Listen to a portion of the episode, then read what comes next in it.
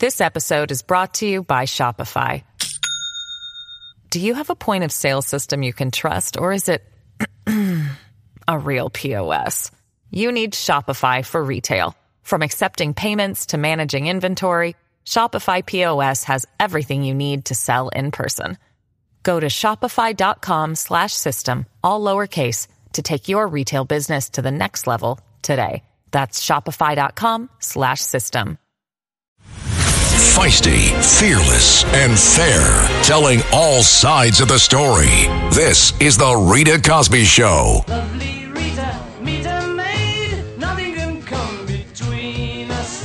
When it gets dark, I tow your heart away. Breaking news. Standing by a park. The Rita Cosby Show. We are talking about some of the new results coming in from the grand jury in Georgia. And we are getting an inkling of sort of what may be to come from Georgia. This is just coming in a little bit ago. This is basically the forewoman who was in charge of the Georgia Trump probe, basically saying that the jury there is looking at multiple indictments. And when she was asked, how long of a list are you looking at? Well, she said it is not a short list. She's also claiming that she heard the president on the phone more than once. And when she was asked, is President Trump basically the focus of these potential indictment recommendations only? They can't issue indictments themselves. They can just do recommendations. Again, this sort of ties to all of the election issues and potential interference. Of course, that infamous call with then Secretary of State of Georgia, Brad Raffensperger, where he said, Hey, can you help me find many votes, thousands of votes? Well, now we are hearing from the jury forewoman, who, by the way, it's kind of interesting. Most of the time they never talk. Um, and this woman was a little weird too. If you saw the pictures of her, she was a little wacky. Um, but she basically said that yes, uh, you're not going to be shocked. It's not rocket science when she's asked if the former president she thinks will be indicted tied to what happened in Georgia tied to the 2020 presidential election. So read what you will. Uh, the woman also was a little weird. She was, her eyes were like going all over the place, like she was like crazy Eddie or something like that. Uh, but this is the forewoman in this jury and definitely suggesting that they had a long list of potential people and sure suggesting that President Trump may be high on that list. Again, saying you're not going to be shocked. It's not rocket science. Again, this is just a recommendation. And then it would have to go on to the district attorney there uh, for a possible indictment. But what a bizarre, wild, wild detail. What is your reaction? Do you think that we might see some sort of indictment coming out potentially out of Georgia? And what impact would that have on President Trump and the presidential race? What are your thoughts, everybody? It's 1 800 848 9222. 1 800 848 9222. Well, coming up in just about a minute or two or so, we're going to have the great investigative journalist John Solomon here on the show talking about his exclusive interview with President Trump that was so wide ranging. It was an amazing interview. Uh, first off, he also talked with them about the fact that Biden is over now in Ukraine and President Trump wondered, Hey, what the heck? Why didn't he go to Ohio first? Why didn't he visit Ohio where that terrible train derailment happened? He also asked him a little bit about the war in Ukraine in general and what he thought of the fact that President Putin has pushed the war and where we are at this moment. And take a listen to how President Trump says things would have been a lot different had he been president. Take a listen. We'll stop the war in Ukraine, which would have never started. Russia never, ever would have got in there. And of course, one of the reasons they did is because the most embarrassing day in U.S. history was the horrible way they withdrew in Afghanistan. We could have gotten out. I was leading that, but we would have gotten out with strength and with dignity. And by the way, I think also a lot of people agree, don't you? That I don't even think Putin would have ever invaded had President Trump been in office, period. There's no way. And we're going to talk a lot about Ukraine coming up later on in the show. The other thing was really fascinating with this interview. John talked with him about voting and about the election. And President Trump made a very powerful concession saying, listen, I would be open now to early voting. Remember, he was totally opposed to early voting because lots of issues happen, cheating and a lot of other things. You know, there's a lot of opportunities where you don't have to necessarily show a voter ID. You don't have to have necessarily an excuse to do absentee voting. It seems to extend for months and months and months in many states. And this is what President Trump had to say. He said he has reconsidered on that and feels in order for Republicans to win, they have to be a part of this early voting process. This is a biggie. Take a listen. It's a rigged process. It's a disgusting process. And what was happening is, you know, they'd, they'd go in there with uh, an accumulation of votes, which in many places isn't even legal. And they would in, accumulate votes at a level like nobody's ever seen before. And, you know, if you ever check the ballots, you might be, like be very disappointed as an American. You may be very, very disappointed to see what happens with the ballots, whether or not they're signed, if they need to be signed, where they come from. So we're going to have to play the game a little bit differently because we're starting off with a deficit and tremendous bad things are happening. Look, uh, I know that your next question will probably be like, what do you recommend? And what I recommend is all paper ballots, one day voting, voter ID, and no mail in except for a faraway military and people that are really seriously ill. Very interesting. That is what he says it should happen to. But he's saying right now, given the structure and given the fact that in a number of states, the Democrats are in control um, and of the voting process too. So therefore, the Republicans have to play the game. I think it's a really smart reflection. And I think a lot of Republicans tonight are saying, thank goodness, because that is absolutely important. Look at the Fetterman case. John Fetterman. John Fetterman. Here he is. This guy got hundreds of thousands of votes before Dr. Oz. And then the debate comes. He delayed the debate. So people looked at him in the debate and said, that guy? You know, I, I, oh my God, I already voted for him. What can I do? I can't take my vote back. And they were stuck with this guy. They were stuck with their vote. Uh, but it worked for the Democrats. Not that that's a fair process for voters, but it worked for the Democrats. So Trump is saying Republicans at least have to play at least the game. Otherwise, they are at such a tremendous disadvantage. It is a fascinating interview. And joining us now to talk about all of this and so much more is the great John Solomon, who did that big exclusive. John, it's so great to have you here on the Rita Cosby Show. Uh, fun to join you, Rita. You know, lots of headlines. Um, let's start with the latest one that I just was talking about. The early voting. That is a yeah. biggie. And that's a big, like, I guess, awakening for President Trump because he has been so steadfast, as you even just heard him say, you know, he always believed in the one day voting, uh, you know, none of the ballot harvesting. I mean, so many of these issues.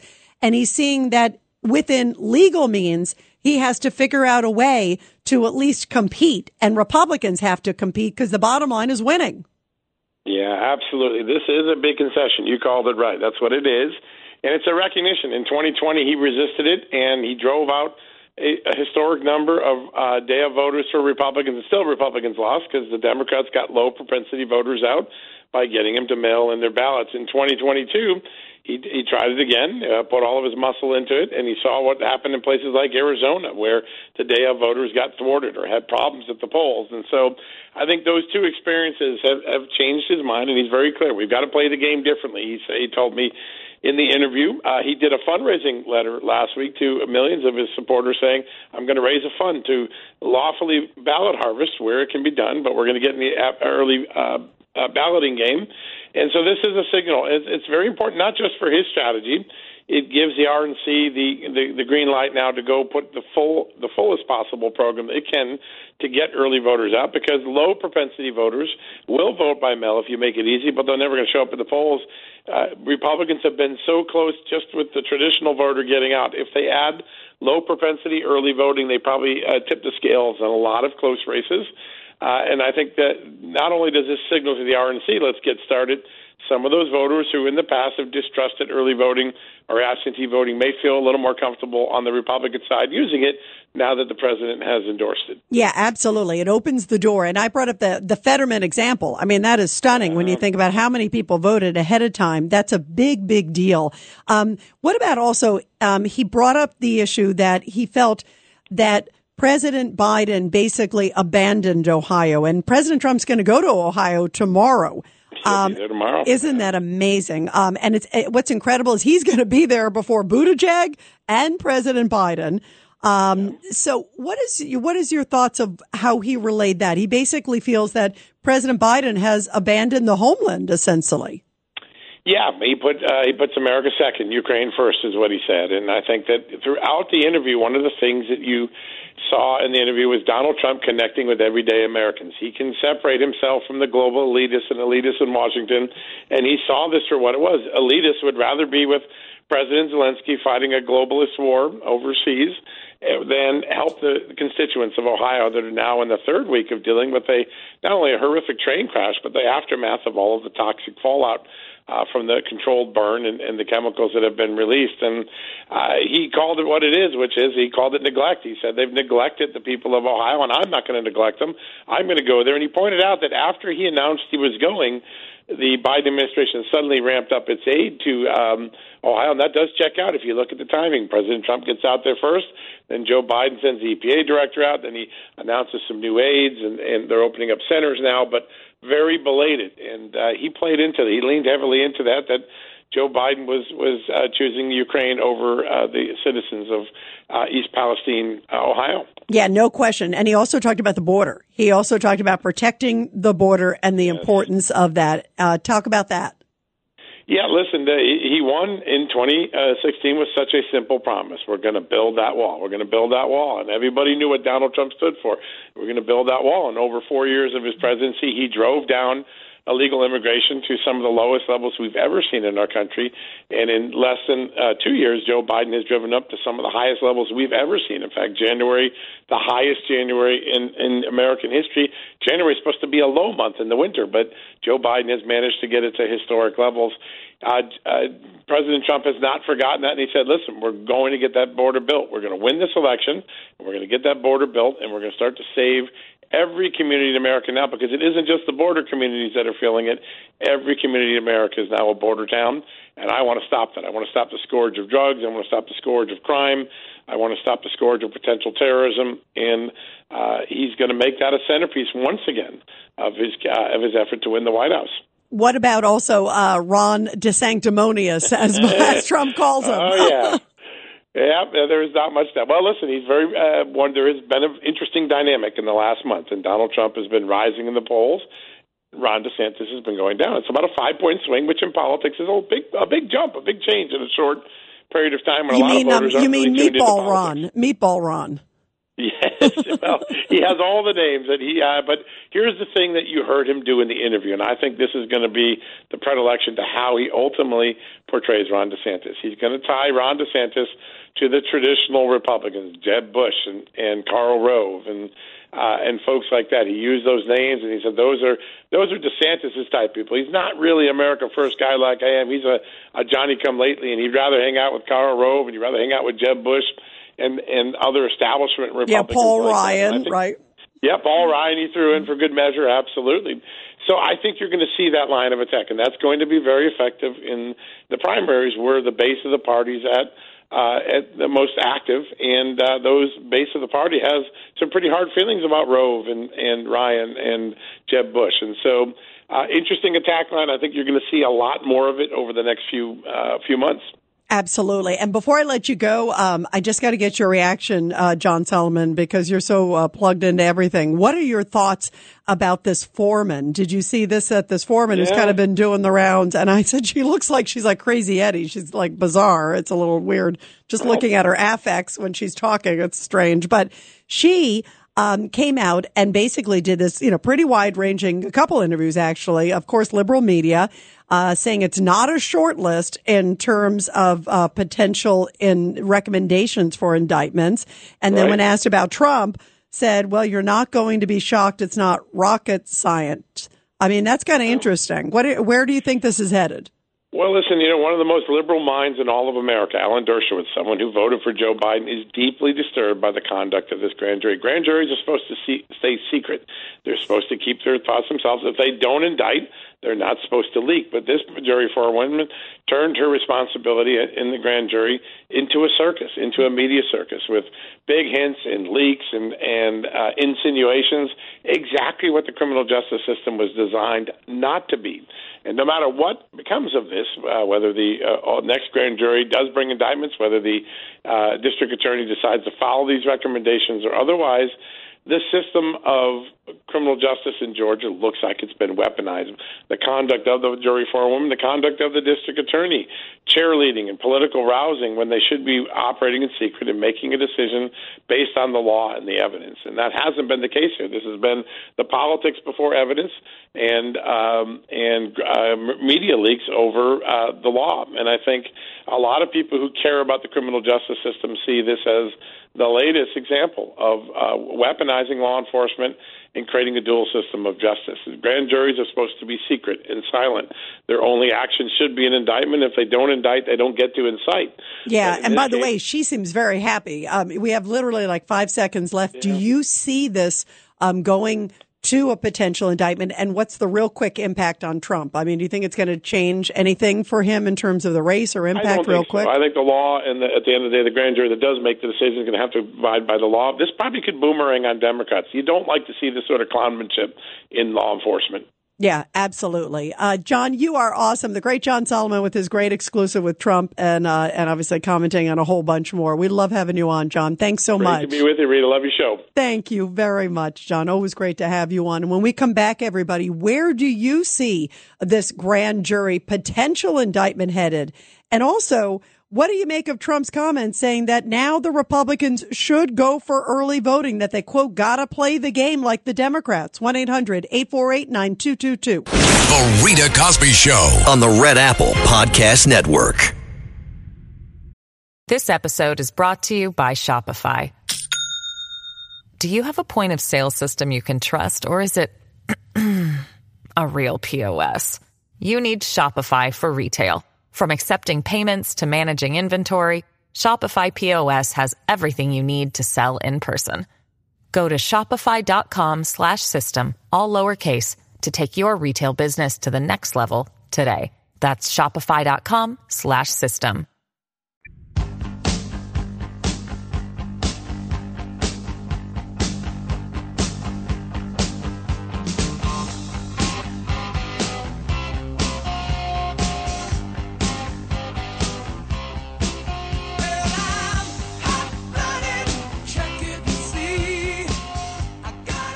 Sounds a little bit like President Trump. He is ready to go, and he's going to go, by the way, tomorrow. This is going to be huge uh, to Ohio, to East Palestine, where that terrible, terrible train derailment took place. And he's going to be there before Biden or Buttigieg went. I mean, that is astounding. And this happened three weeks ago.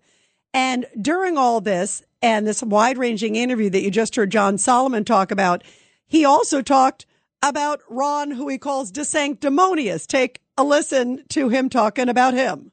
My numbers have shot up in the last few weeks.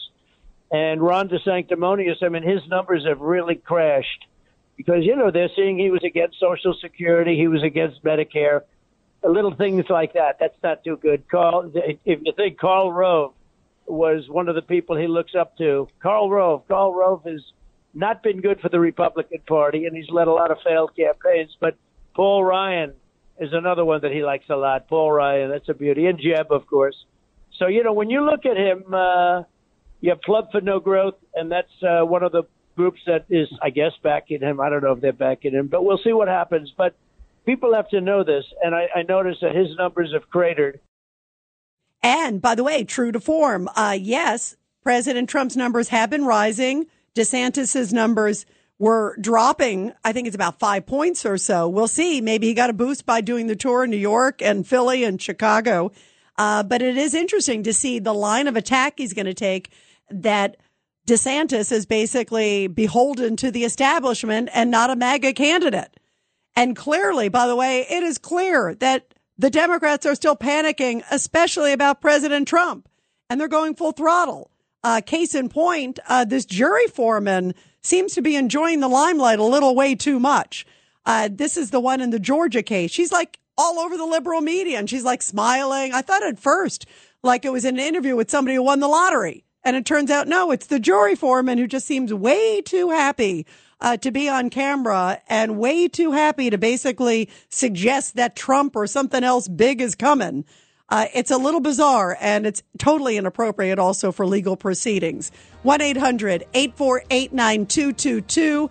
1 800 848 9222. When we come back, we'll take your calls. What do you make of all this? And also, Trump saying he believes that Republicans have to play the games, the legal games, and go into at least some early voting in order to win because he says that's what it's all about.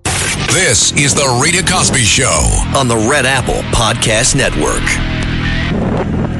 Handling legal matters is stressful. So let the law offices of Frank Bruno Jr. provide you with the insightful counsel you deserve. The law offices of Frank Bruno Jr. has successfully handled thousands of cases for 25 plus years. They focus on elder law and estate planning, but are equipped to navigate you through all stages of family law and divorce to real estate law and probate. The law offices of Frank Bruno. Call 718-418-5000 or visit them at frankbrunolaw.com. That's frankbrunolaw.com. Frank Bruno. He's your numero uno. The Rita Cosby Show presents Back the Blue. And in tonight's Back the Blue segment here on the Rita Cosby Show, which we love doing every night, where we honor our great law enforcement and their families. A beautiful story coming from Long Beach, New York, where two heroes risked their lives to save a man from a fire. A dramatic fire rescue over the weekend proved that every minute, every second counts. A Long Beach, New York father and fire victim, Stephen Pryke, says that he is a bundle of emotions after a good Samaritan and a local police sergeant risked their lives to pull him to safety. It happened just after 2 a.m. on Sunday when the rear of the Pryke home appeared to explode in flames. And it just so happened that Jones Beach lifeguard Colby Lapp, who is used to volunteering, saw the skylight up from a block away. And he then flagged down a Long Beach patrol car that happened to be in the area. And within seconds, Sergeant Judy Arroyo and Lapp ran over and pounded on the door of the house.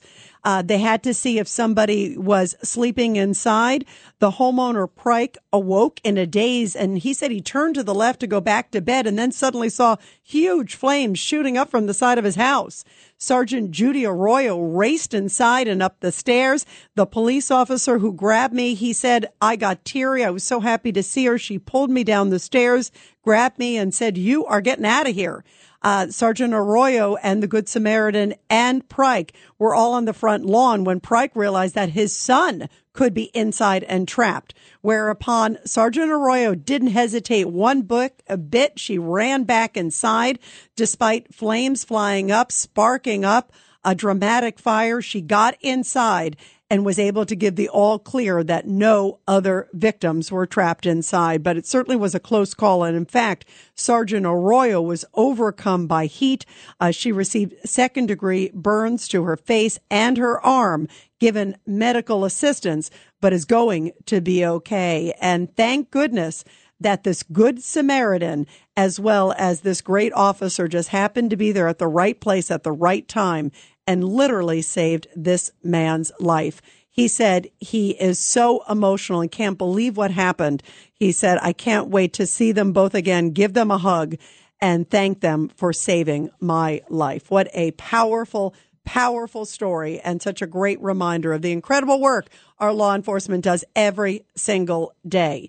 Well, we are talking about President Trump. Uh, because President Trump did this wide ranging interview, as you just heard with John Solomon, who was here on the show a couple minutes ago. And he was talking a lot about the weaponization of the legal process, talking about DOJ, talking about the FBI.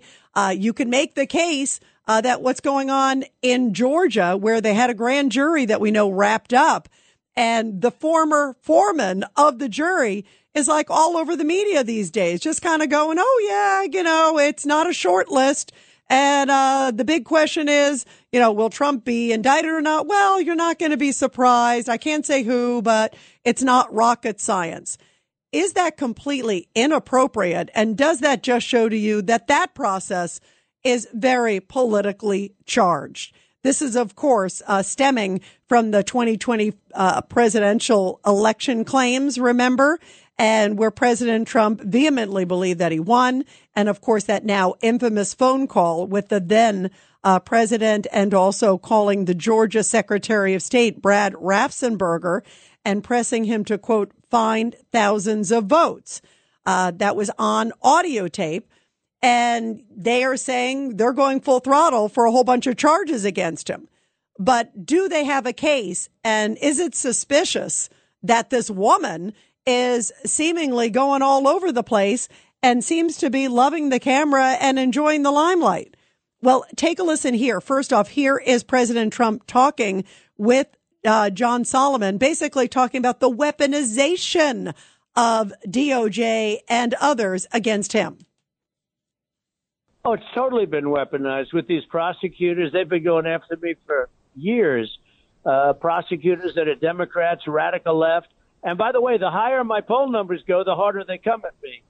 And you see it right now. They they have a total Trump hater looking at the document hoax. It's a hoax. Obama took documents all over the place. And, and you know, if you take a look at Obama and Biden, and you take a look at all of them, including Jimmy Carter, and we wish him well. But everybody took documents. It's a hoax, and nobody has a problem. But they come after me, and the reason they come after me because I'm leading everybody by so much. And what they've done is weaponize the justice system, and it's a disgrace. Never has our country had anything like what's going on right now. And President Trump also talked about and basically conceded, which I think is really interesting.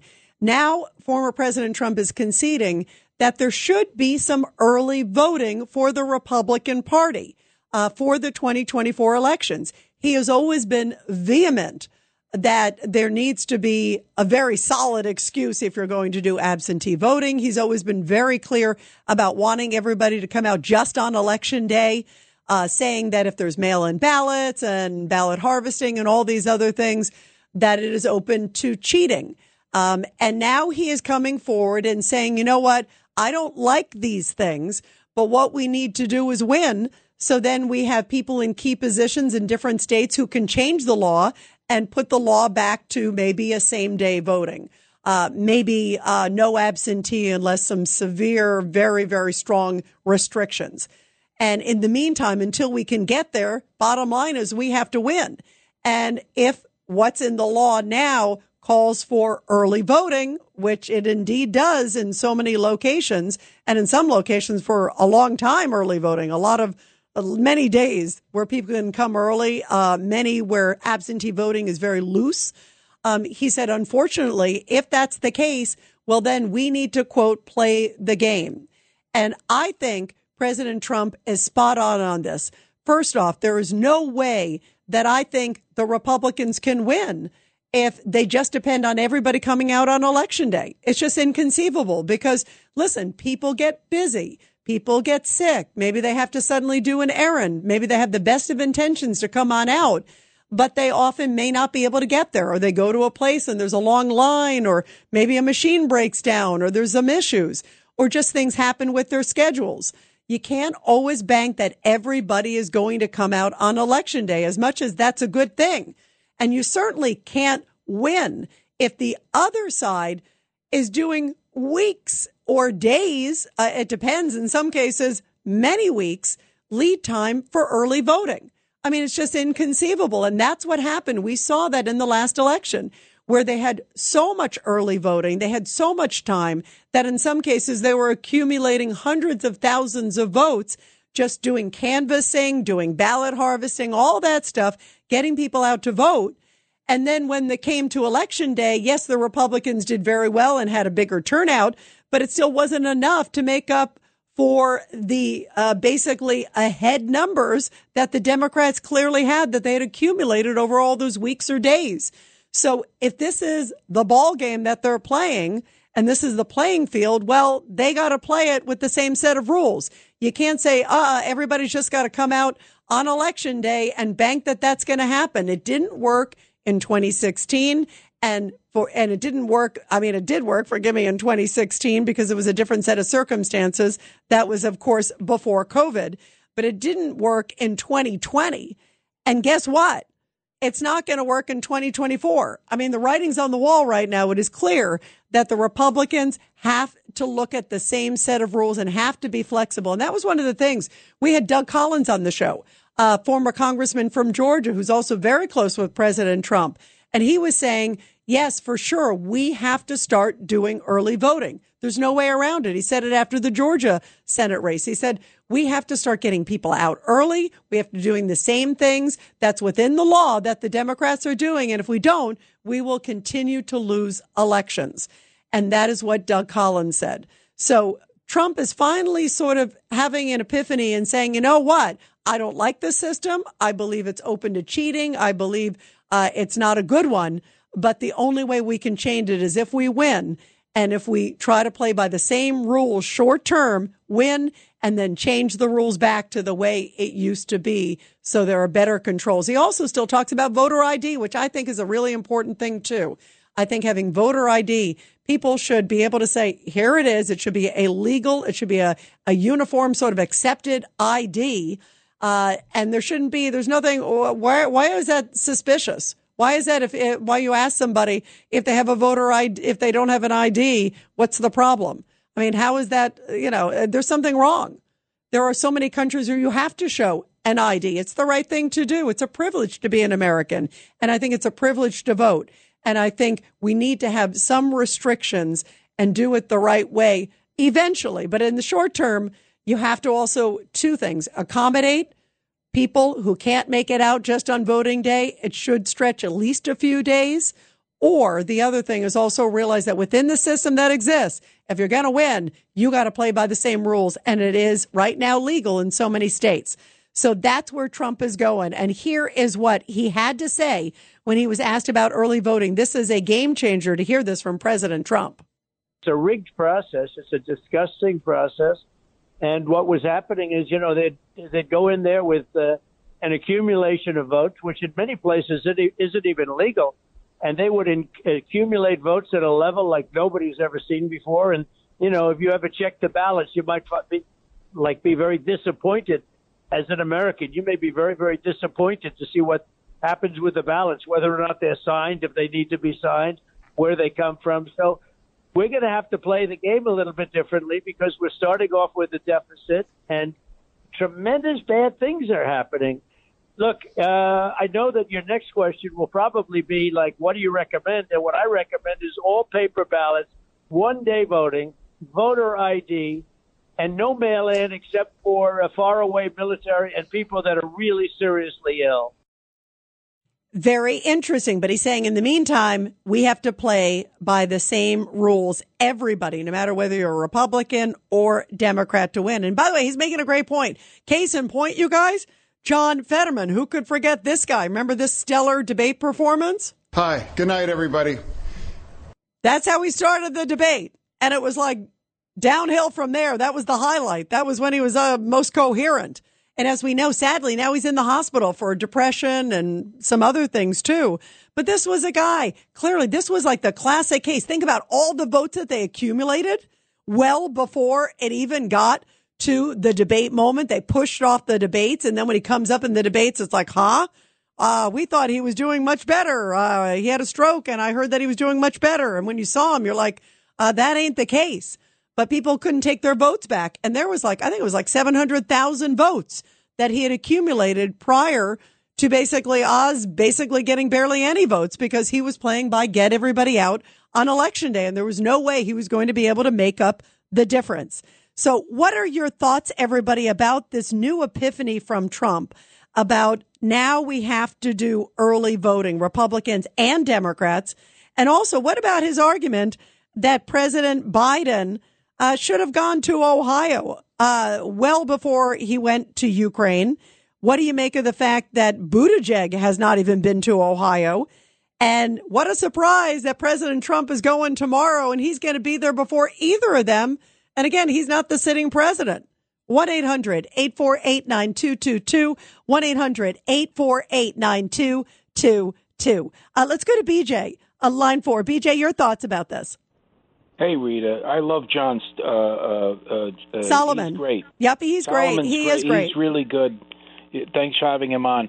Okay, so uh, President Trump is acknowledging reality, and the reality is the Democrats came into the and, and sued over 200 lawsuits to change election laws, and they're changed. They're not going back. So there's three things we need to do if we want to win in 2024, the Republican Party. Number one, Zuckerface uh, uh, needs to be banned from our election, and all those Zuckerface boxes need to be ripped out because all of the bar, uh, uh, ballot harvesting was going on with those uh, drop boxes at 2, 3 a.m. in the morning. They had uh, guys dumping thousands of votes. Uh, they they tracked it all by geo tracking. They were going into these nasty uh, places and dumping votes.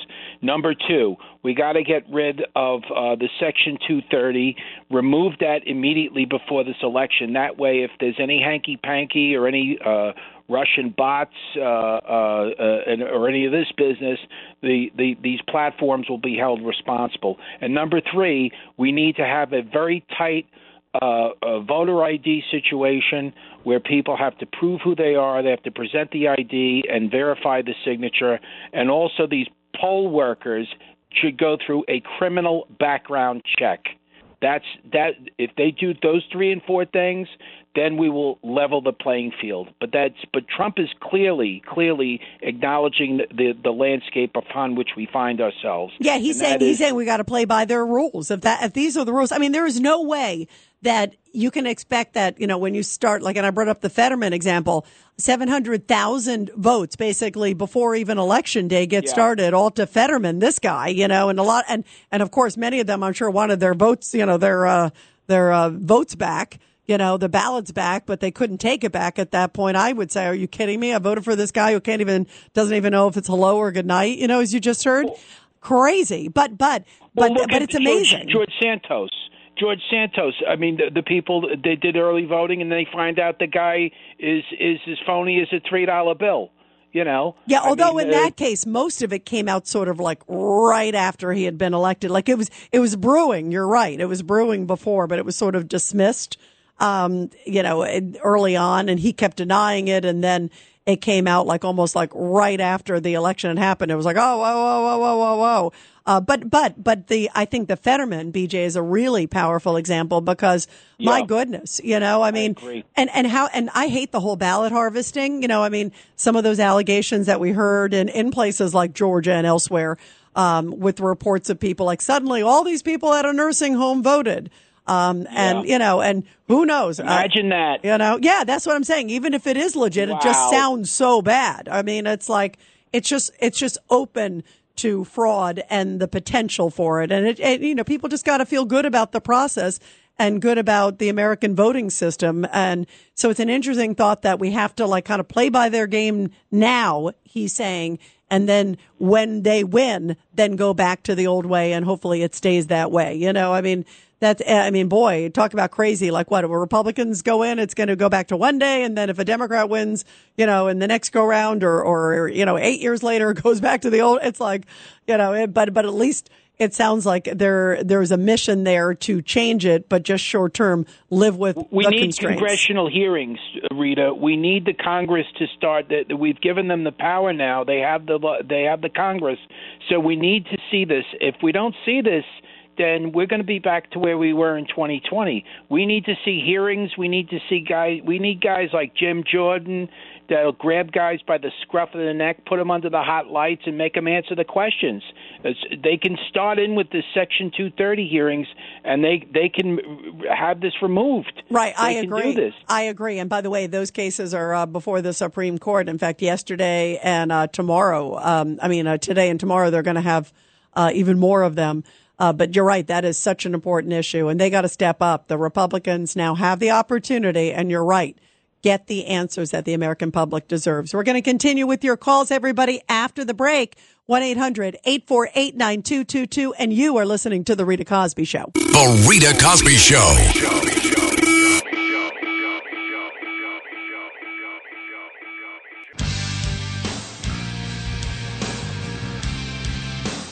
And you are listening to The Rita Cosby Show, 1-800-848-9222. Let's go to Norm, line three. Norm, your thoughts about all this. Yeah, good night, Rita. Yeah, hello, Anyway, hello, and um, good night. Good night, Rita. Uh, first thing, By uh, the way- by the way, congratulations on your promotion. oh, thank Congratulations you. Congratulations on your on your promotion to Cat and Cosby. Thank you very much. And I just want to tell everybody I'm still going to be obviously doing the show with all of you guys every night because I love it so much. Um, but I'm going to be doing a show uh, that is on WABC. And it is, of course, a top rated show with the greatest business executive in the world. He's also the owner of Red Apple Media, John Catsimatidis. He's had his great, successful Cats at Night. And today we launch Cats and Cosby. Um, and it's really fun. It's a, it's a great roundtable discussion. As you've heard, we have huge guests. Um, great talk, uh, big, big current events. It is an awesome show and everybody, I hope you check it out. 5 to 6 p.m. Eastern time. And also you can get it on WABCradio.com. Um, but it is an awesome show and I'm just thrilled to be a part of it with John. It's tons of fun. And I told everybody before the show that I'm a kid in a candy store because I have that and then I get to be with all of you guys at this hour too. So I have the best of everything, Norm. So thank you for the nice words. You're welcome. Alrighty. Uh, yes, I absolutely agree with President Trump. We have to adapt to this, uh, uh, whatever, new age of voting, I guess. But uh, it, I think we, yeah, we definitely need the voter ID.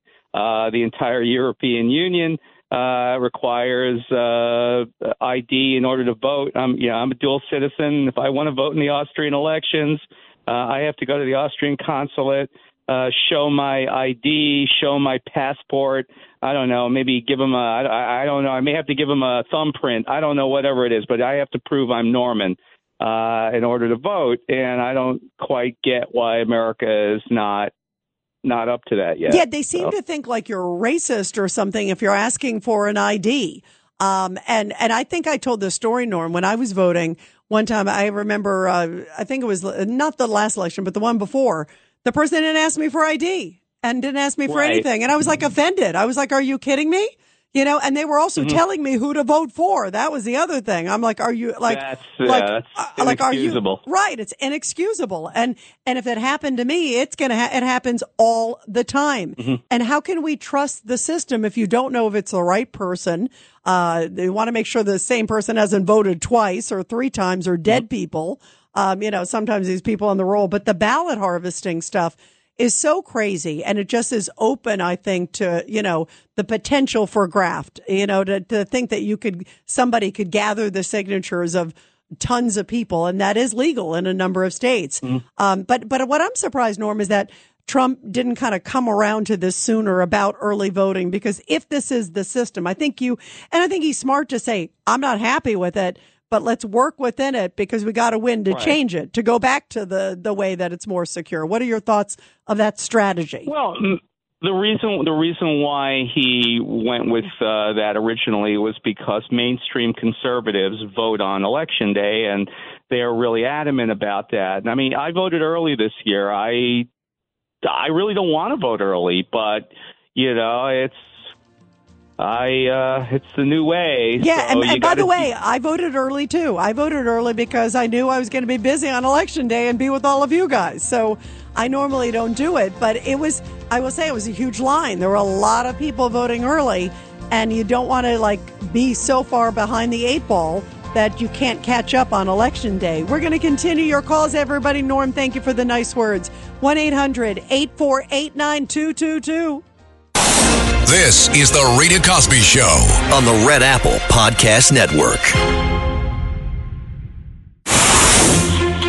This is The Rita Cosby Show. On the Red Apple Podcast Network.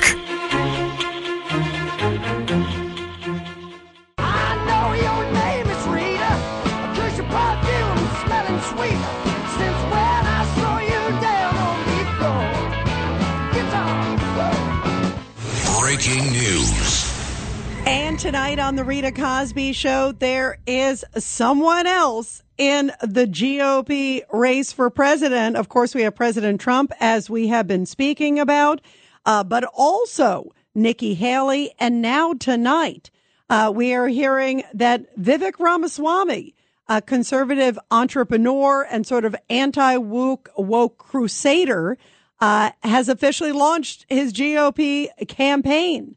This is very interesting. Uh, he's a healthcare and tech sector entrepreneur. Um, wrote that big book, uh, Woke Inc. And has often you see him a lot of times like on Fox News and elsewhere and has an interesting life story. He's only 37 years old. And he said uh, that he felt he needed to make a difference. He said, you know, we as a country are in the middle of a national identity crisis. And we have celebrated our differences for so long that we forgot of the ways that we really are just the same as Americans, bound by a common set of ideals that set our nation into motion 250 years ago.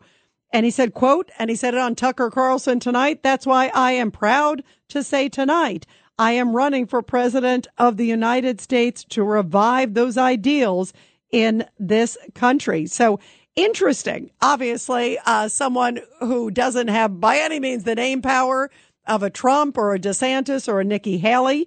Uh, but it's interesting to see sometimes individuals and citizens like this who get into the race. Sometimes it gives a different answer. Sometimes it gives a different perspective. I think it's great that it's America. Anybody could run.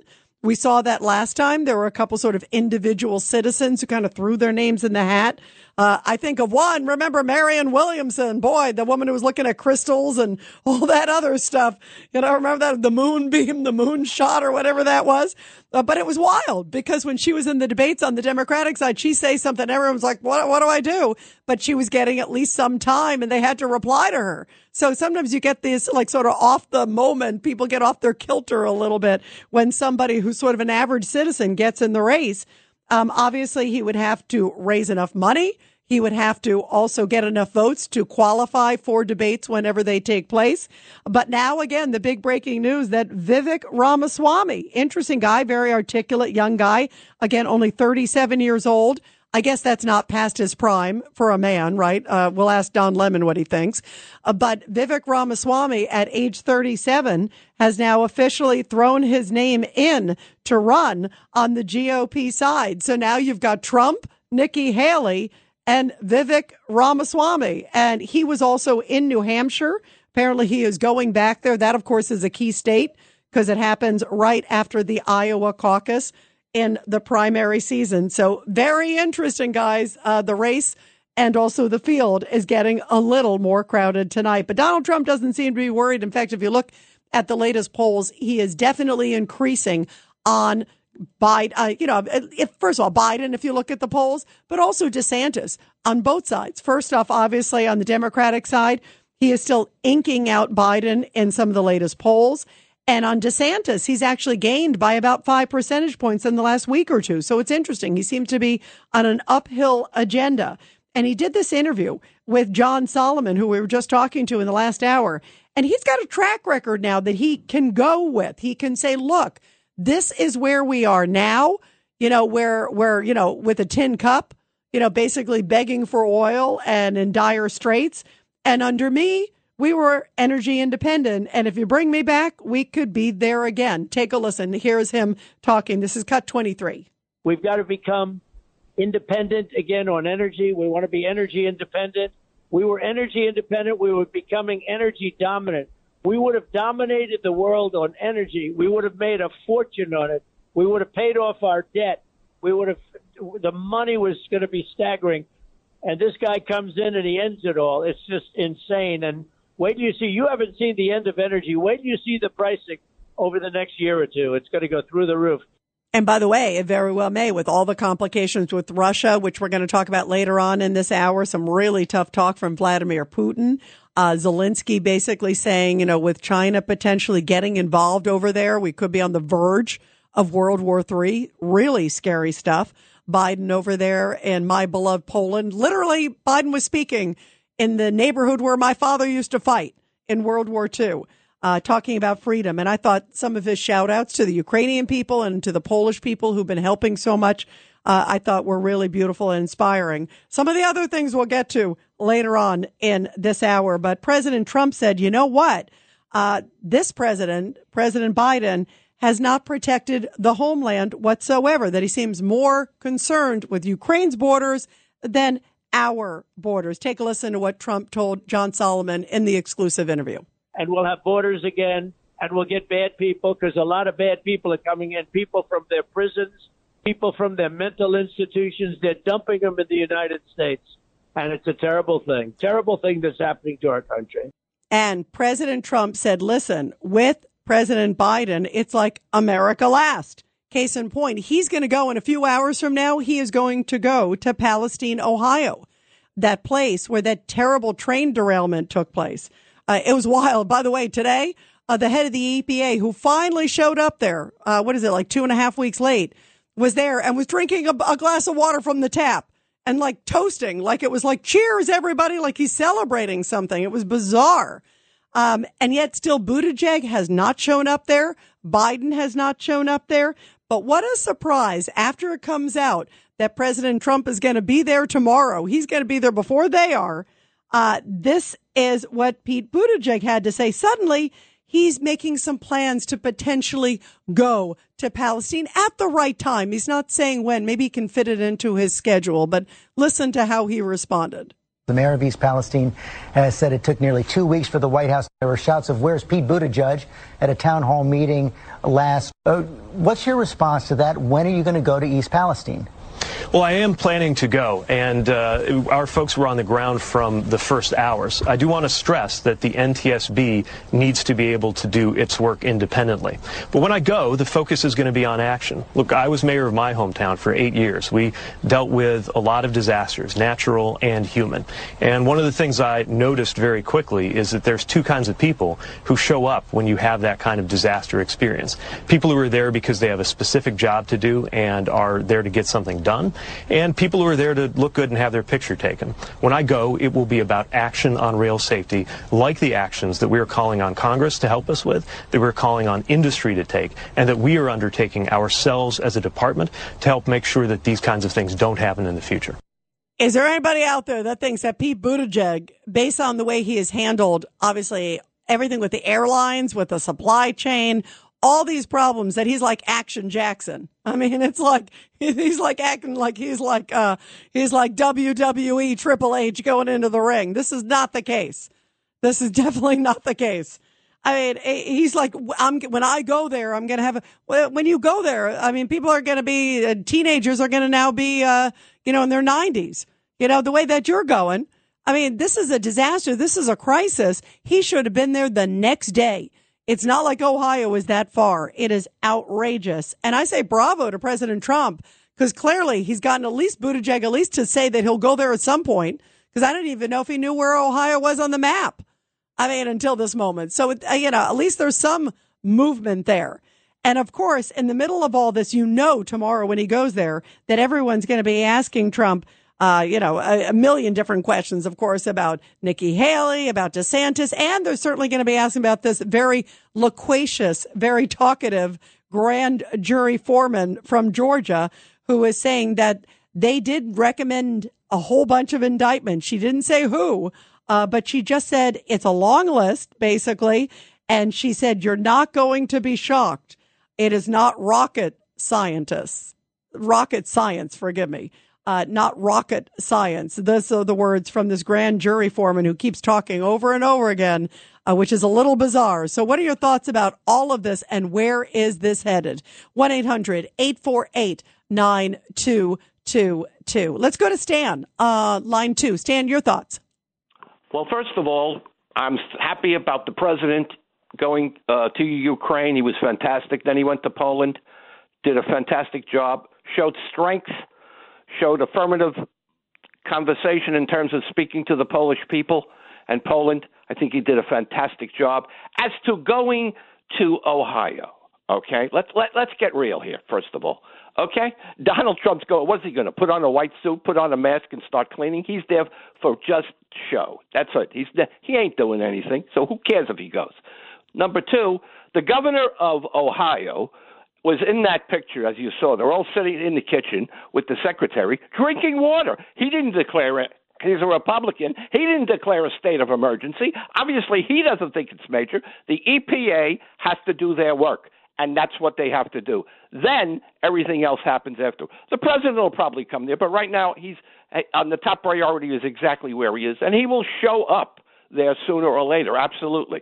So let's not be phonies here. Now back to the election. Wait, wait, wait, wait, wait, Stan. I let you I want to speak. get on the election. Go Hang ahead, on, I'll. I'll let you Sure, get to sure. the election, but let me Okay. clarify a couple points here first. First off, you make it sound uh, like Trump is just showing up for a photo. I don't believe that. I think he really does care about the people of Ohio. They love him. By the way, that area, 70% basically voted for Trump. So they know him and they like him and they're wondering where the heck is he? And if he were president right now, he would have gone there very soon. He would have gone there well before even now, I believe. And President Biden, you're like, uh, he'll get there. How, what do you mean he'll get there? It's been almost three weeks. And I'm not saying he shouldn't have gone to Ukraine. You know, I, I actually, I think it's important that we defend Ukraine and defend freedom. You know, my father was a Polish resistance fighter. I understand it. My father was right there on the border there. I mean, I, we, all- uh, we understand it. We get it. All right. Stan, but, um, but that's not the case. He's had three weeks before he even basically went there to Ukraine. He had plenty of time to just make a quick stopover and say, Ohio, we're with you. We're going to try to do whatever we can to help you. What do you need? He didn't do that. And the transportation secretary is still, even today, we'll get there at some point. I mean, give me a break. That is such lackluster leadership. But go ahead, Stan. Well, obviously, the governor of Ohio did nothing. He hasn't done. He didn't declare a state of emergency. The EPA is checking out the situation. He was asking for help, and FEMA said it's not in their jurisdiction, Stan. and then they finally, EPA, hang on, hang on, FEMA, hang on, hang on. Fe- he's been asking for help from FEMA, like funds and a whole bunch of stuff, which is well beyond even EPA. And they continue to say no. And then they finally, when suddenly, what a surprise, surprise. Suddenly Trump says he's going. And boy, FEMA says it's not really in our area, but we're going to send the EPA guy. We're going to do this. We're going to do that. Baby steps. The only reason they got off their butts is because they knew Trump was going and they were embarrassed, Stan. And that's not the reason you help people. Have you seen all the dead fish and the people coughing and the kids sick and all that stuff? It is abominable. I mean, they just said today that there are millions of contaminated gallons of water. I mean, it is abominable just the damage that's happened. The soil damage is there. I mean, it is voluminous and they can't even get off their butts and go there. They're they're just reacting because President Trump did. It's all about Trump again. Oh God, we can't be upstaged by Trump again rather than helping the real people. Go ahead, Stan. Oh, please. Uh, let's talk about. Wait, the I want to have you coming- answer. Stan, I hang want to on. talk about the votes. I'll The, give uh, I'll give you a of, uh, I'll give you a moment, but respond to that. That that is you cannot. No, it's not. It's not coincidence. It's not President does- coincidence. It's not coincidence. They went like, wow, what a boy. Who Uh, cares about Trump? Nobody gives a damn about him going Well, there. It's obviously a lot of people What are you talking about? Well, now let's they, talk about. you know what? You know what? I'd rather see at least somebody come and talk to those people and try to do what they can to help because they deserve all of our support. And boy, Biden and Buttigieg just seem a little too busy. And and again, I'm not even talking about Ukraine. I'm saying he had all the time in the world. You telling me that guy who barely has a pulse couldn't even get up and go to Ohio? Real quick, go ahead on the election, All right, Stan. Uh, well, on the uh, on the voting and so forth. All of a sudden, he found election nirvana. He agrees with the voting in advance. Give me a break with this phony who was against it from the start. I mean, this has been going on for years. We've always had pre-voting and so forth, and now he says, "Well, you know, I think we now we should do it because of." Give me the man's an idiot. He doesn't know anything, and he tries to think that he's doing something real. I think we should do this and so on. Hey, Republicans did vote pre- prior to the election. Not all, but some did vote. They didn't do, do that. It was he who told people go only on the election day. because it he didn't him. because guess what stan they he didn't trust the process and a lot of people didn't and still don't but the reality is stan yeah some states have had early voting but it got a lot more extended because of covid and many of these states just kept it in place. So it definitely was extended to COVID. I mean, it was like an election year in some places, you know, almost, you know, I mean, that's ridiculous. You look at all the extensive time, like in places like Pennsylvania and elsewhere, uh, just the amount of early voting and allowance for absentee and the flexibility. Uh, there's, it is very loose and not asking for voter ID. I mean, I, you know, you, you got to admit, uh, a lot of other countries would never allow it. And we have allowed it. And the Democrats have pushed it because they know it works for them. And one thing I will say, Stan, I don't agree with like basically anything you ever say. But the one thing I do agree with what you just said is that I do think Trump should have pushed for it sooner. Because the reality is, even if people want to come out on election day, they get busy, they get sick, their plans, whatever it is, you have to give them at least, at least a few days. I mean, I think there should be at least something to give a little flexibility. And uh, by the way, again, if this is the system that's there, you will never win unless you do it an even playing field. And he's finally realizing that. I, I, think he should have realized it before the last election, but he was very suspicious of the process as so many people are and still are. 1 800 848 9222. Thank you, Stan. Always a pleasure. Boy. The Rita Cosby Show on the Red Apple Podcast Network.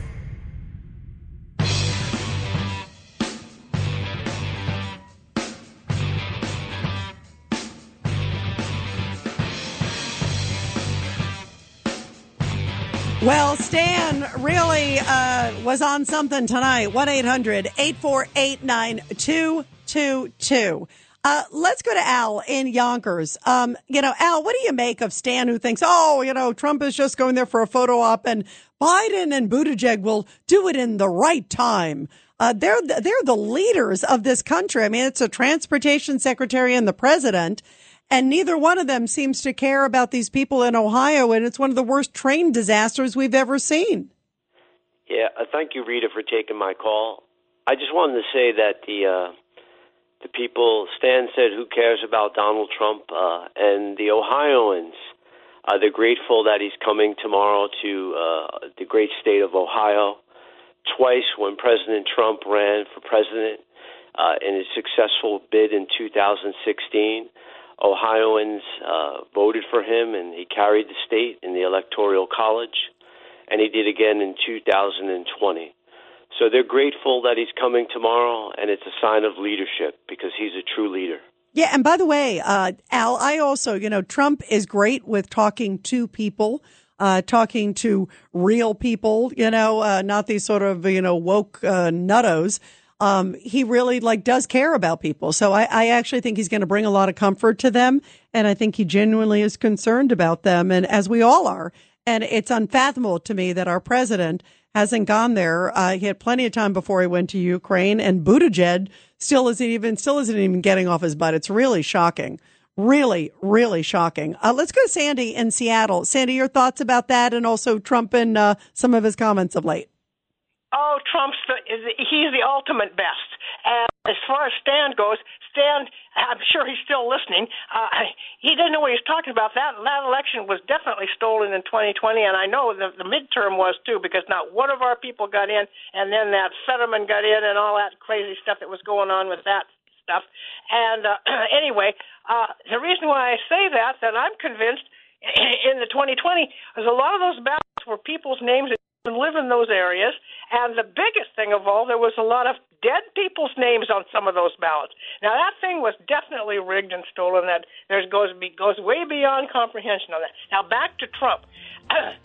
There's nobody that we've ever had, and I'm 80 years old to know as the presidents go. I think Delano Roosevelt and Kennedy was pretty good, but nothing like Trump. There's nobody as good as Trump. He's you are a diehard Trump fan. And by the way, I think he's going to be great with the people in Ohio tomorrow. We're going to continue talking about this and also Biden in Poland, who says autocrats only understand no. What about a minor incursion? This is The Rita Cosby Show on the Red Apple Podcast Network. The Rita Cosby Show presents Support Our Heroes.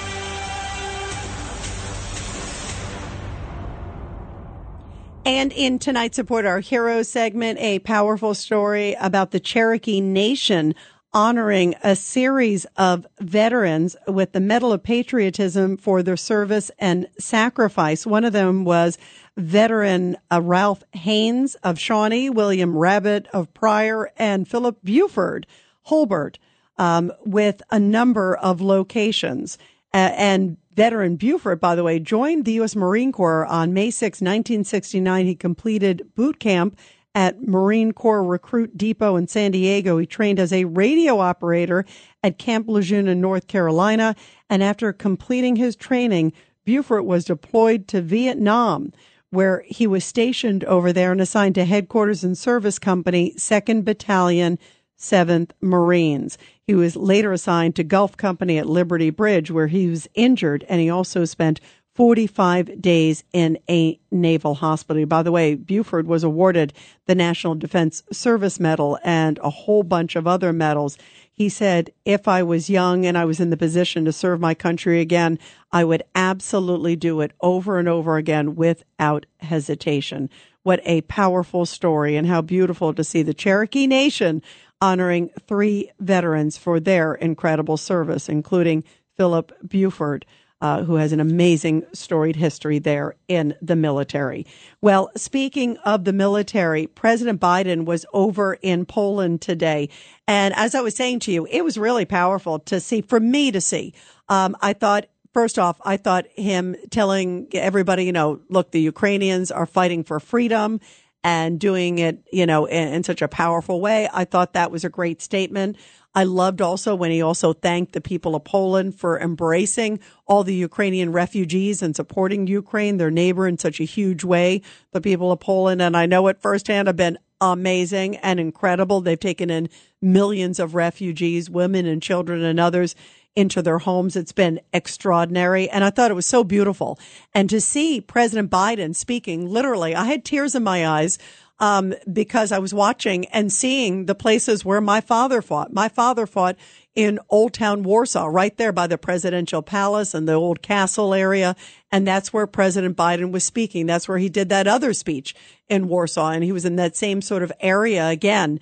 And it was beautiful for me to see parts of Poland that are so near and dear to my heart and near and dear to my father's fight for freedom. So it was really, really powerful. And I commend the president for going over there. Uh, I think it was a good move that President Biden went over there. I think it's important. I think he should have gone over there last year.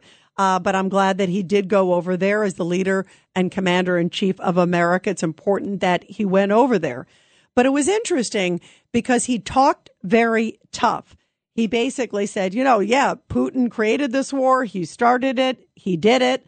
Um, and he also said that autocrats only understand the word no. Like, in other words, we've got to be tough and you've got to tell them no, no, no, no, no. There's no gray when you're dealing with somebody as crazy as Putin.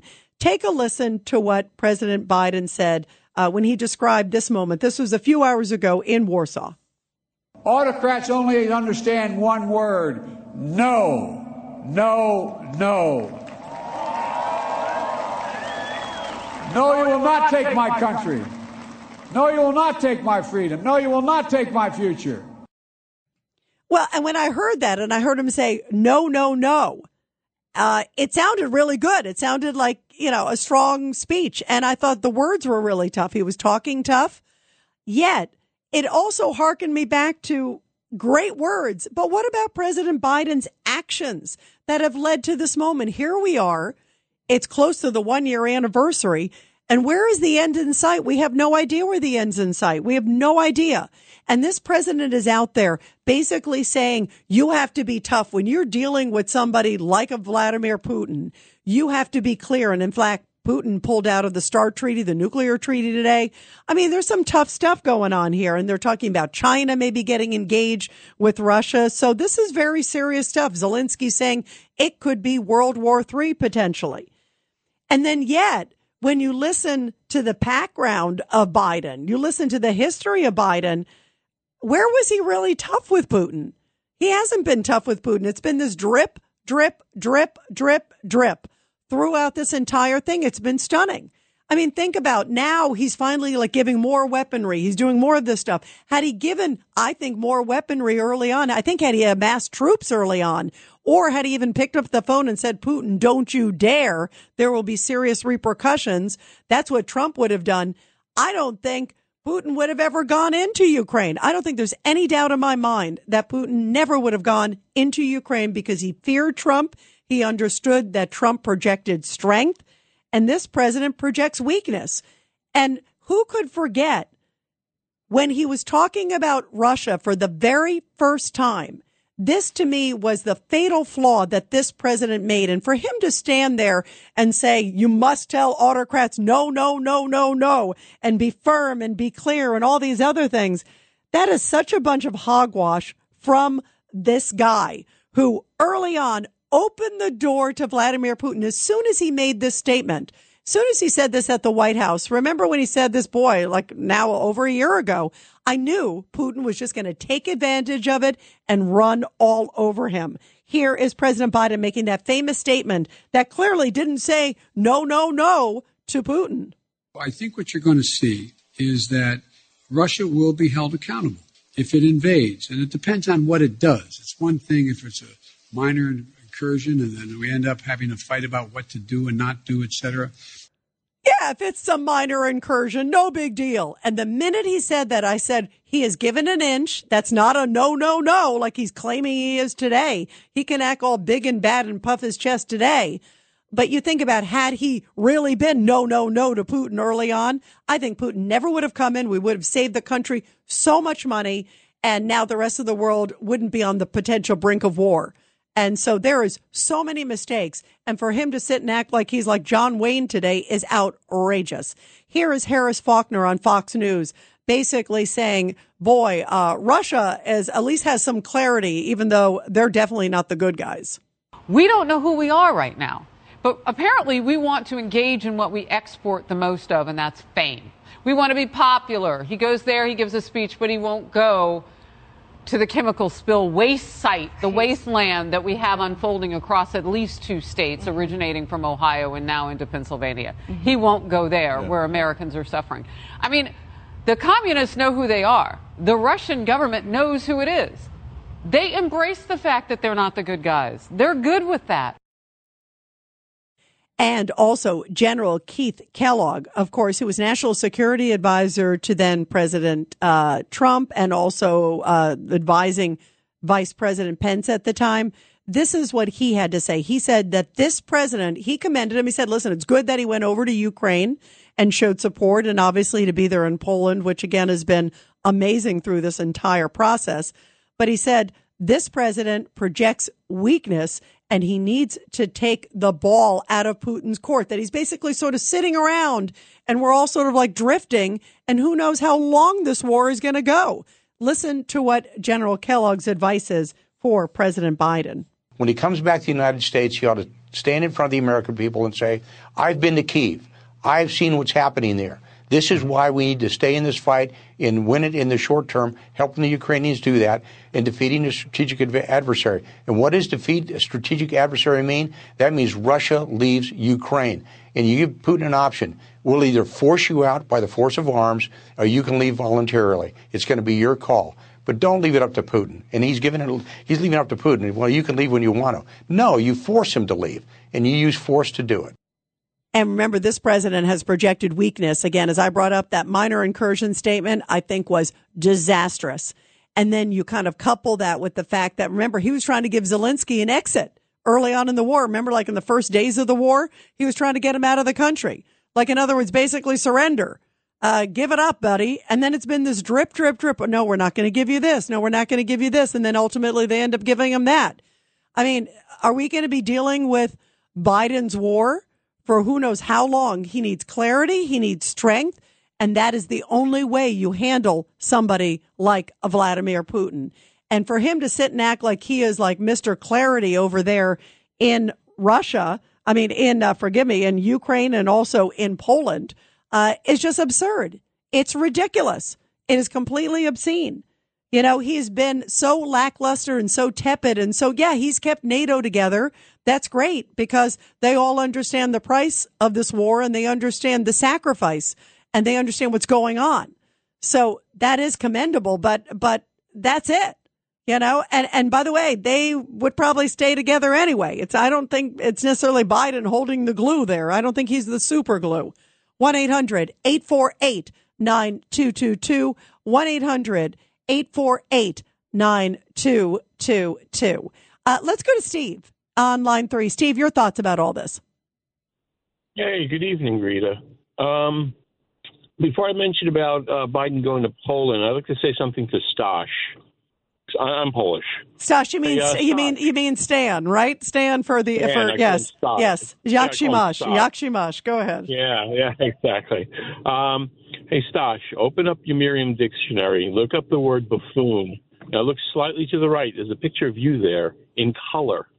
You- You know, when when Biden went to Poland today, he really thought he was in Portland, but they had to constantly explain to him, "No, Mr. President, you're in Poland. Uh, uh, oh, you're Portland." He didn't know. He does. He's he's incoherent. Um, Yeah, and by the way, you know by the what? way, there was a moment when he got off the stage and he was kind of looking mm-hmm. like like it was like, "Where am I?" And I thought, "Oh my gosh." Lost. Right. Did you notice he looked very lost when he first came out? It was like, "Where do I go?" And it's like, "Well, there's a ramp right there and there's a microphone. Clearly there's one place to go." It was it was so bizarre. it, it, it, it, it, it's almost sad. And here's the thing: um, the people of Ohio. You know, this is this makes. You, let's say Trump. I love Trump. I think he's a great. I think he was the greatest president. I think he's going to be the next president. Um, what? What? Uh, let's say he's just going strictly for a photo op tomorrow. It still makes Biden look horrible. You know, Rita, if this thing happened in Detroit or Chicago, Biden and what's her name, Kamala, which in I think in Finnish it means horrible, uh, and in, I think in America it means horrible too. Um, if, that, if this happened in uh, if you look at the Detroit- polls, it means horrible. Yeah, go ahead. yeah, yeah, right. Uh, they would have been there in hours if this happened in a Democrat, uh, in a Democratic city. It's just they don't care about the Republicans because they know if they go, th- these people aren't going to vote for Biden anyway. And isn't that care. disgusting? Isn't that and and you know what's amazing, Steve? It is it is really disgusting and it's really sad. And quite frankly, yes, that area vote have did vote heavily uh, for Trump, Mm-hmm. but Ohio is a swing state. I mean, technically, it's it's a it's a very important state. So, I mean, to me, it's outrageous that he didn't do it most importantly for the moral reasons. I mean, you look at what's happening with these people and the, you know, their lips Mm-hmm. turning purple and their kids coughing and all Oh. the dead fish. I mean, to me, a leader would have Mm-hmm. been there within a day. I mean, there, there shouldn't have been any gray. It's a, it's a quick flight, by the way, you know, from, uh, from Washington DC. Uh, and he's got a free flight. You know, he's not Mm-hmm. hitchhiking. I want to mention one more quick thing, Rita. Um, uh, Stosh goes, uh, "Oh yeah, he was drinking water." The governor. Uh, hey, Stosh, how do you know where that water came from? It was probably from a bottle of Poland Spring, for all you know. Right. And by the way, it also looked so, I was also kind of just mocking the moment because what was odd is here's a moment where you're drinking the water. He was trying to obviously send the message of that it's safe to drink. It's okay to drink. And they took the, and they're toasting, cheering like it's like, uh, like vodka, like Polish vodka. Salute, you know? Yeah, yeah. You know, it's like, what are you kidding me? Right? Like, it, like Right. there's nothing to be cheering and clinking glasses about.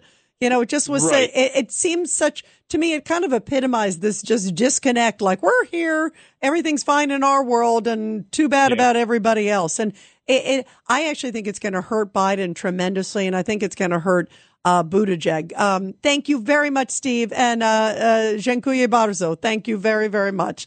Let's go to Chris, line six. Chris, uh, your thoughts about all of this. Uh, how are you? Uh, number one, I'd like to say that uh, Biden handed Ohio to Trump for 2024. Uh, by this Uh, move, by this move, by not yeah, going there. And, and you know what I also think? I actually think this really hurt Buttigieg's chances because Buttigieg was sort of like the, the Mayor Pete was like the rising star and maybe the backup for Biden, if you will. And he has been such lackluster on so many levels. Like I, I think this also really hurts him and his star, uh, that, you know, could have been as a backup or a potential VP or who knows, you know, where it's going. But I mean, I think this is going to come back to bite him. And his, uh, his just lackluster is stunning, Chris, that even after Right. all this, he's like, well, well, I'll get there at some point when I can. Or what are you kidding me? It's like, it's like a, a fire's burning. And you're like, well, I'll, I'll get to the building in a, in a few days or when I have a moment. I mean, it's, it seems so insincere and so insensitive to those people who are just, my heart breaks for them. Right, and there's also a gas that was uh, possibly detected, which is outlawed um, since World War One. Phos- Phosgate, I think it was called. Yeah, it's the Uh, like vinyl chloride or something. I think it is. And and by the way, they didn't mark and they didn't mark. Um, the other thing is they didn't mark the cars. You know, the the cars were not marked. There are Right. so many issues. Um, Chris, thanks so much for the call. We're going to continue with your calls, everybody. After the break, what do you think about Biden's leadership? What did you think about him in Poland? And what do you think vis a vis Trump? 1 800 848 9222. The Rita Cosby Show.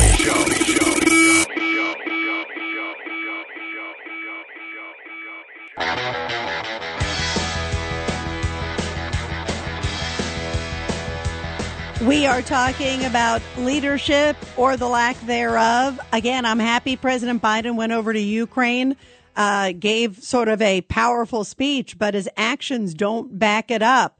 And Charles Payne, who you see, of course, always on the Fox News channel and Fox Business channel, noticed where President Biden does get passionate.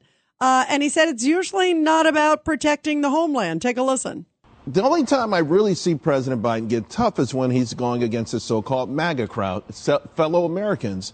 This has emboldened bad actors around the world. You know, North Korea firing off ICBMs over the weekend. They're getting more advanced. No one talks about it. Again, I do believe if President Trump was in office, this would still, it would be the kind of news story we would hear more about. What's happening in Iran. Yeah, uh, you know, we would hear about it. And can you imagine if this was happening under President Trump's time? It would be so different. It's going to be fascinating to see tomorrow.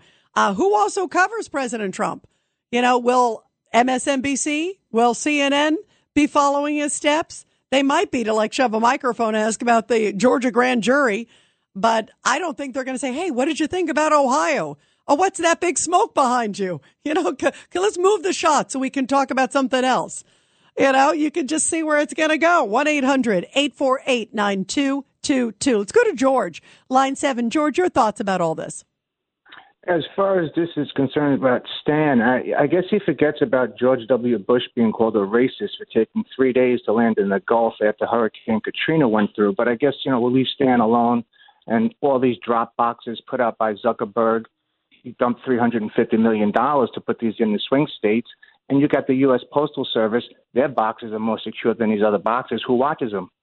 Who watches these drop boxes? Nobody. Nobody. And, and that's where some of these, like also the ballot har I mean, there's so many issues that that's why, I mean, I think obviously voting integrity so people feel good about the process is a big, important issue. It's enormous. Um, and, but I also think that President Trump's point that now we got to play by the rules because in some states, as you know, uh, most of them, they have the early voting. Uh, some of them longer than others. I mean, some of them are like, a, again, an early voting year. And I think it's smart that he is coming to the realization that you got to play by the rules uh, that are in place because otherwise the other team has the upper hand and they clearly had the upper hand in the last election with so many early votings. And you want to, obviously you want to do it legally, but within the law, uh, you got to play at least the same game.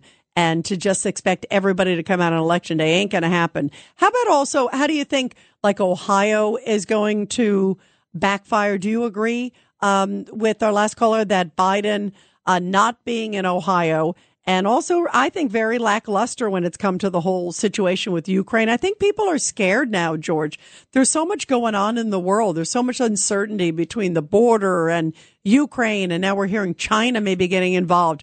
There's just this this this unease that so many people understandably have, and I feel it too. I feel an angst that I don't feel like we have a strong leader who's in control, and there's a lot of bad actors out there, and he's got a wide open border and he doesn't seem and it's this drip, drip, drip with Ukraine, doesn't seem to be paying attention to America at the same time. It's, it's, it's, it's a scary thing, George. Your thoughts?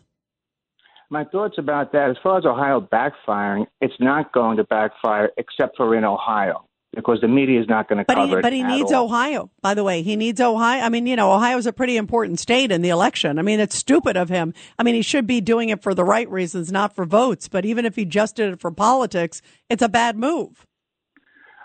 This is true. But they're mostly Trump supporters, and we know that Susan Rice does not want him going there. Yeah, which boy the way is is a really stupid move, and I think uh, I think it just shows such a lackluster of leadership. Big, big way, big, big way. Let's go to Tom in Ohio. Tom, your thoughts, real quick. As far as far as Biden is concerned, he's more after the money. And, and keep in mind, this package that he has, it's mostly money, not armaments, including pensions for uh, Ukrainian citizens.